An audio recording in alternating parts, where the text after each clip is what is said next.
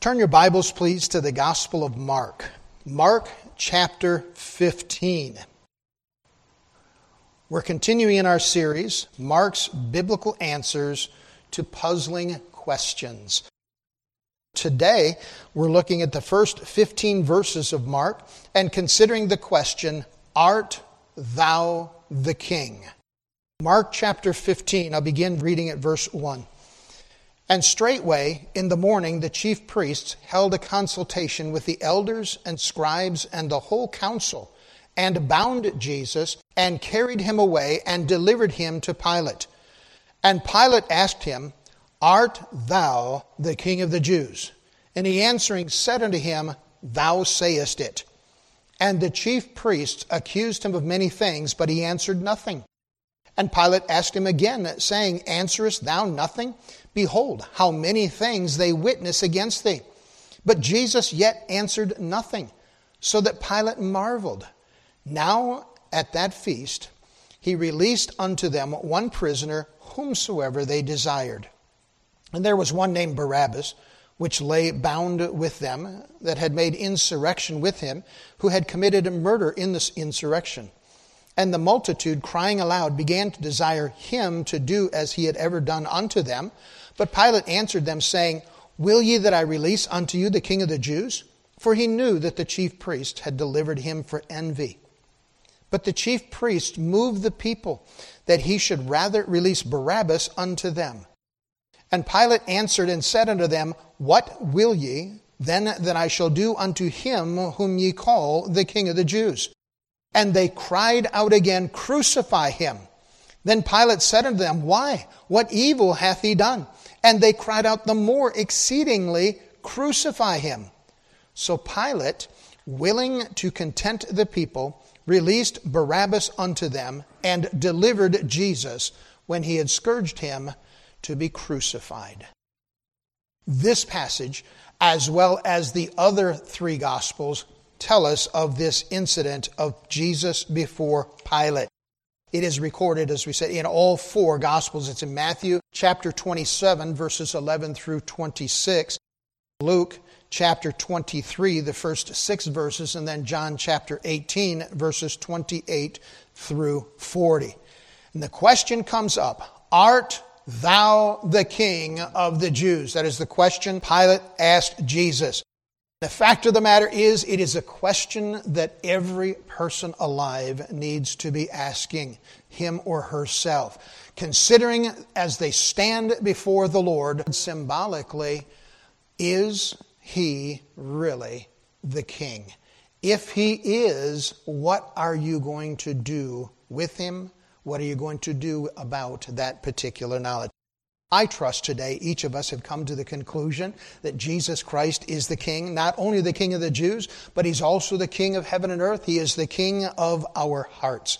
A good deal is said about kings in Scripture. I want to take just a few minutes to uh, lay the groundwork for this particular passage and what goes on here. The word king is found 1,756 times in Scripture and occurs five times here in Mark chapter 15. The term is generally used to denote one invested with authority. There are 186 specific kings mentioned in Scripture, along with 20 queens. The Hebrew kings did not rule in their own right, nor in the name of the people who had chosen them. Their place was to be servants and representatives of Jehovah, the true King of Israel. A good king was one who recognized that responsibility and his position before the Lord God of heaven, and he ruled accordingly. The problem was there weren't that many good kings in Judah, and there were no good kings in, in Israel. But the problem for many of those kings and any heathen king was they did not understand their place before the Lord in regard to their given responsibility. Now, in our text, Jesus is before Pontius Pilate, who is the procurator of Judea, kind of like a governor, but he was directly responsible to the Roman emperor for his administrative and financial management of the country. Pilate was experienced in public affairs, in military issues and in governmental responsibilities. He held his office for 10 years, which shows he was deeply trusted by the Roman government. However, the Jews despised Pilate, and he as well despised them.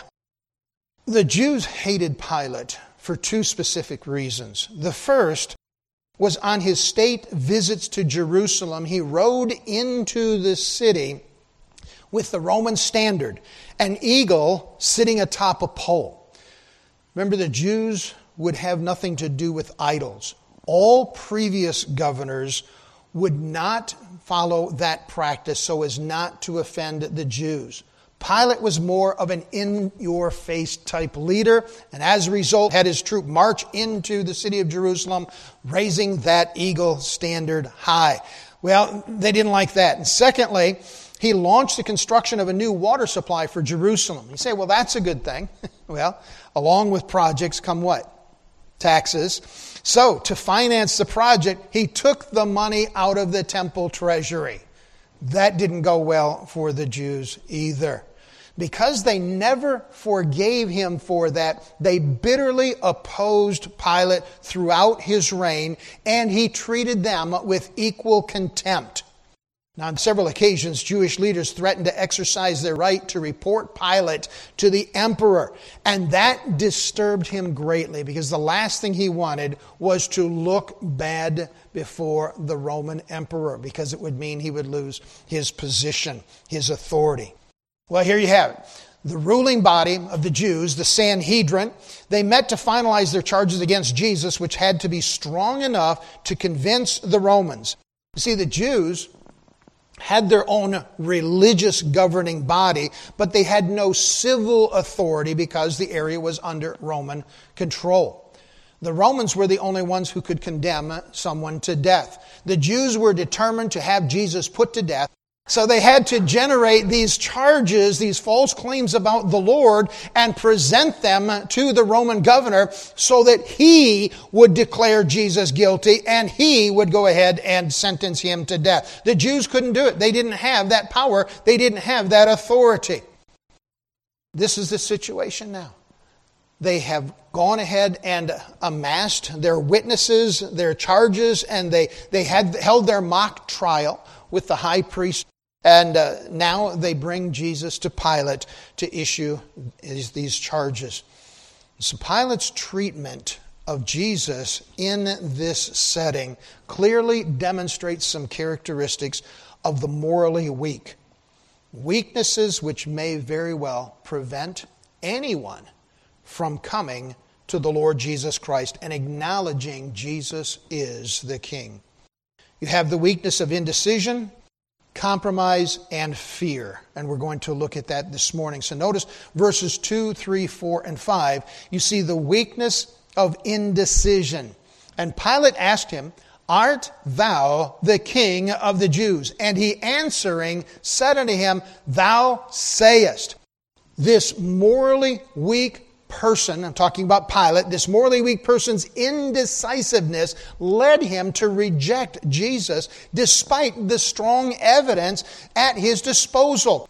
You know, it's amazing when somebody is so indecisive, they can have all the facts laid out in front of them, and they still will say, Man, I just don't know about that. They cannot bring themselves to come to a conclusion and to decide what is right and what isn't, or what they should do and what they shouldn't do. Pilate had that opportunity. He stood before the Lord. He knew what had been going on. Understand, Jesus had been involved in his earthly ministry now for three years, and there had been much ado about the ministry of Christ in the Jewish community and as well among the Romans. So they knew about him. Pilate wasn't meeting Jesus here and hearing about all of this for the first time. No doubt it's the first time he laid eyes on him, but it's not the first time he was confronted with this information. Notice, he examined Jesus' authority and he examined Jesus' answer. Pilate asked him, Art thou the king of the Jews? What was the major charge the Jews had brought against Christ? he claimed to be king. And of course, the Jews, wanting to get their way, said, Well, there's only one king. Pretty sad when you think about it. They used the political setting to their advantage. Had they been right with God, they would have acknowledged God is the only king, and they would have recognized in Holy Writ that this was the Son of God and would acknowledge Jesus Christ as king. But they didn't like that. They didn't like the idea, and, and let's understand something here. They knew the king was coming. It's not that they denied the king was going to come. They were looking for the return of their Messiah. There were two lines of prophecy in the Old Testament. It's been pictured a lot of times in studies and things as two streams or two branches. You have this stream, this river coming along that declares the Messiah is coming. And then it breaks off into two branches and goes in different directions. One branch looks at all the prophecies concerning the Messiah coming as the ruling and reigning king as the Lord, as the one who will sit upon the throne of David, as the one who will silence and defeat the enemies of God and the enemies of God's people. That stream prophesied that the mighty king would come and he would rule and reign. The Jews liked that line of prophecy. They said, That's the king we want. The second stream, the second grouping of prophecies in the Old Testament, foretold one who would come as a suffering servant. He would be one who would sit upon the foal of an ass. He would be one who would stand silent before his accusers. He would be bruised and beaten and suffer and die for the sin of mankind. The Jews didn't want that kind of a king. You see, the problem was they were under such civil authority. They'd been under the Greek rule, under Greeks' rule. They're now under uh, Roman rule. They wanted somebody that would sit on a throne and give them their freedom. So they wanted a king who would come with power. They weren't real thrilled about that king who would come with great passion for all mankind. That is one reason they rejected Jesus as the Messiah, because people don't understand the second coming of Christ in those two streams, it's two different times. The second coming is in two parts. The first coming is when he came as a suffering servant back nearly 2,000 years ago when we have the story in the Gospels. And then the second coming where he comes to rule and reign is yet future when Christ will return after the seven year tribulation period. He will destroy the enemies of God. He will go ahead and imprison Satan and cast him in, a, uh, in the bottomless pit for a thousand years. And he will rule and reign. Jesus will sit upon the throne of David in Jerusalem, literally for a thousand years for his millennial reign. The problem is, again, the Jews didn't like the idea or the possibility that this Jesus could be their coming king. So that was the charge. That's what they brought against him. So here, Pilate is examining Jesus in that light when he said, Art thou the king of the Jews. What he's doing is saying, the one who stands here before me, are you the one that claims to be a king? He doesn't see any revolutionary fire in his eyes. He doesn't see any act of rebellion or dissension or someone who's trying to overtake or overpower the, uh, the Roman government. All he sees is one who cares about others and who's given his life in ministry to those. Remember, Jesus said he came not to be ministered unto, but to minister and to give his life a ransom for many. You see, he who alleged to be the lion of the tribe of Judah, and who would one day sit upon the throne of David, who would bear the scepter of God and render judgment upon the face of the earth. Pilate said, is that who you are? You don't look like a king. You look like a commoner. You don't look like anyone who deserves the title of king. So, really, what Pilate is asking here, he's wondering, how could this man be a king? Remember, Jesus was one who said, I am meek and lowly in heart. And then, when Pilate not only considered his appearance, he considered his answer. Pilate asked him, Art thou the king of the Jews? And he answering said unto him, Thou sayest it. It meant unmistakably what thou sayest is true. Jesus was emphatically claiming to be king. Remember, there are those out there who profess to be Christians who claim Jesus never said anything about being king. He came as a great teacher, he came as a prophet, he came as a minister, he came as a servant, but he never said anything in his ministry about being king. Well, that's not true. John 4 25 and 26, Jesus speaking to the woman at the well. The woman said unto him, I know that Messiah cometh, which is called Christ. When he is come, he will tell us all things. She's referring to the coming Messiah. What was Christ's answer? Jesus saith unto her, I that speak unto thee am he. She was sitting before the Messiah. The disciples had the opportunity, the privilege to walk with the Messiah for those three years of their earthly ministry. And now Pilate stands before him, looking him eye to eye and speaking with him face to face. In John's account of this trial, Jesus explained he was not a threat to Caesar or any other civil government. For he said, My kingdom is not of this world. If my kingdom were of this world, then would my servants fight that I should not be delivered to the Jews. But now is my kingdom not from hence. Pilate therefore said unto him, Art thou a king then? And Jesus answered, Thou sayest that I am king. To this end was I born, and for this cause came I into the world, that I should bear witness unto the truth. Everyone that is of the truth heareth my voice. While you consider Jesus' not only his speech, but his silence. Pilate was dumbfounded after Jesus made that statement. And then we notice in verse 3 and the chief priest accused him of many things, but he answered nothing. So they had their accusations all lined up. But in fulfillment of Isaiah 53, verse 7, he was oppressed and he was afflicted, yet he opened not his mouth. He is brought as a lamb to the slaughter, and as a sheep before her shearers is dumb, so he openeth not his mouth.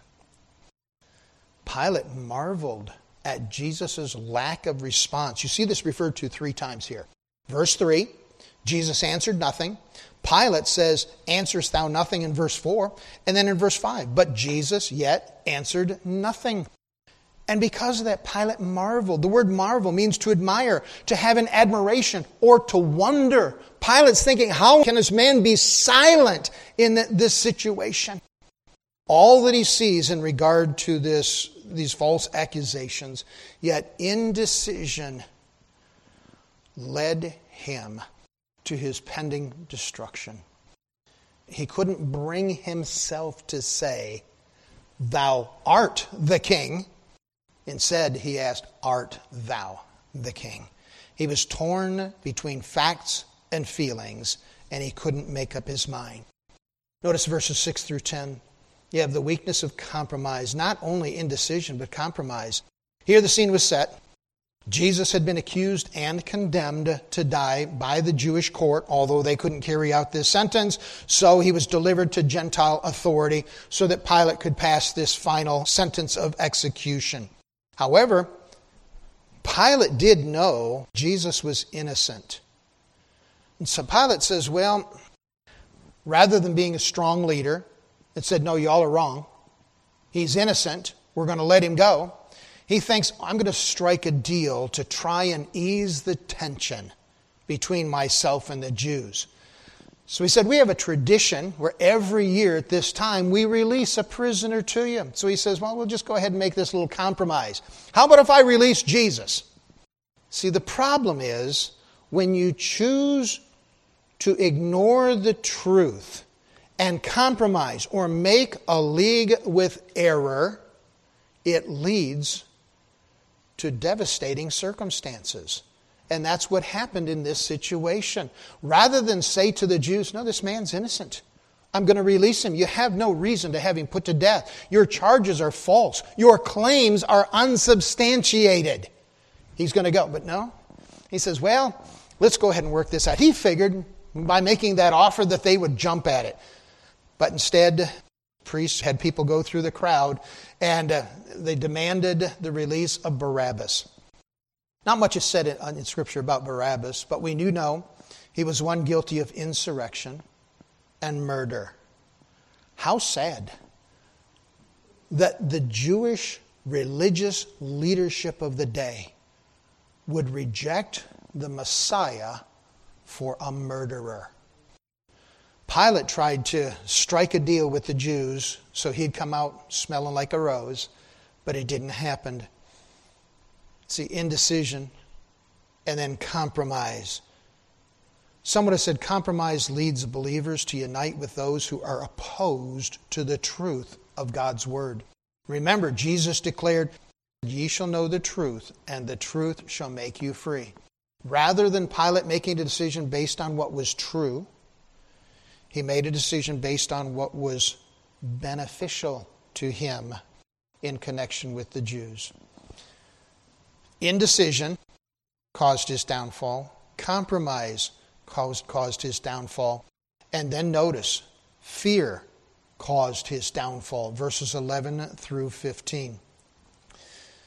But the chief priests moved the people that he should rather release Barabbas unto them. And Pilate answered and said unto them again, what will ye then that I shall do unto him whom ye call the King of the Jews? And they cried out again, Crucify him. Notice what he says in verse 14. Why? What evil hath he done? And they cried out the more exceedingly, Crucify him. Pilate knew he lost control of the situation and fear for his position fear for his place of authority, fear for his status in Roman leadership became more important to him than his eternal soul. What shall it profit a man to gain the whole world and lose his own soul? The scripture asks. Pilate made a bad choice. Pilate, though he stood before the Messiah, asking, Art thou the king? when he knew the answer. Because of fear, he couldn't bring himself to side with Jesus. See, those who are set on evil will try to influence others in order to get their way. And they'll be successful when dealing with those of weak character. Look at what's gone on across the country with the rioting and the violence and the, the out of control crime in so many cities. Why? Because people of lesser character, people of weaker moral value, moral values, have chosen to be influenced by others. And one of the big reasons is fear. Not so much the threat that those people are to them, but the threat they claim the government and our way of life here in America is to them. There are people who actually believe, they've been taught all through their school years, it's being taught in colleges and universities across America, that the American way of life is harmful and dangerous and will lead to destruction. That's why people are so bent on pushing for a one world government and a governmental system, a world system that everybody will be required to conform to. People are afraid that we, as Americans enjoying the lifestyle that we have, are not only destroying our nation, but we're destroying the world, we're destroying the planet. They believe we're going to kill the planet. How foolish. Fear. Fear will lead people to do some foolish things. But when uh, people fail to acknowledge that which is true, then fear can easily overcome them. Remember, God hath not given us the spirit of fear, but of power and of love and of a sound mind. When we look to God and His Word, we can be confident. We, we know what God is, uh, that God is in control and He is going to work things out according to His will and His plan. We don't need to be afraid of what's going on around us. In connection to this, is Jesus the King? Is He your King? You know, some people will allow fear to keep them from embracing that truth. The tragedy is they don't recognize what they're doing in regard to their eternal destiny. 1 John chapter 2 Who is a liar but he that denieth that Jesus is the Christ? He is Antichrist that denieth the Father and the Son. Whosoever denieth the Son, the same hath not the Father. But he that acknowledgeth the Son hath the Father also. A lot of folks today, faced with the question, Art thou the King? And they cannot bring themselves, because of indecision, compromise with error, or fear, they cannot bring themselves to recognize Jesus Christ is the Lord and could be their Lord if they would only receive him. Pilate's indecision, compromise, and fear prevented him from acknowledging Jesus as the Christ. These are the same reasons countless millions have passed on into eternity and not being saved. Close with this last thought. Much has been written and said about kings and leaders throughout human history. But when you consider the course of history, kings, princes, presidents, and dictators have sent their subjects into battle to die for them. But only once in human history has a king not sent his subjects to die for him, but instead he went to die for them this is Jesus Christ, the King eternal, who rules and reigns in the hearts of every man, woman, boy, and girl who willingly bows before him and receives him as their Savior, their God, their King. Art thou the King? is one of the greatest questions asked in Scripture. And if someone desires to go to heaven, they must answer in the affirmative. Yes, Jesus is the King. Jesus is my King.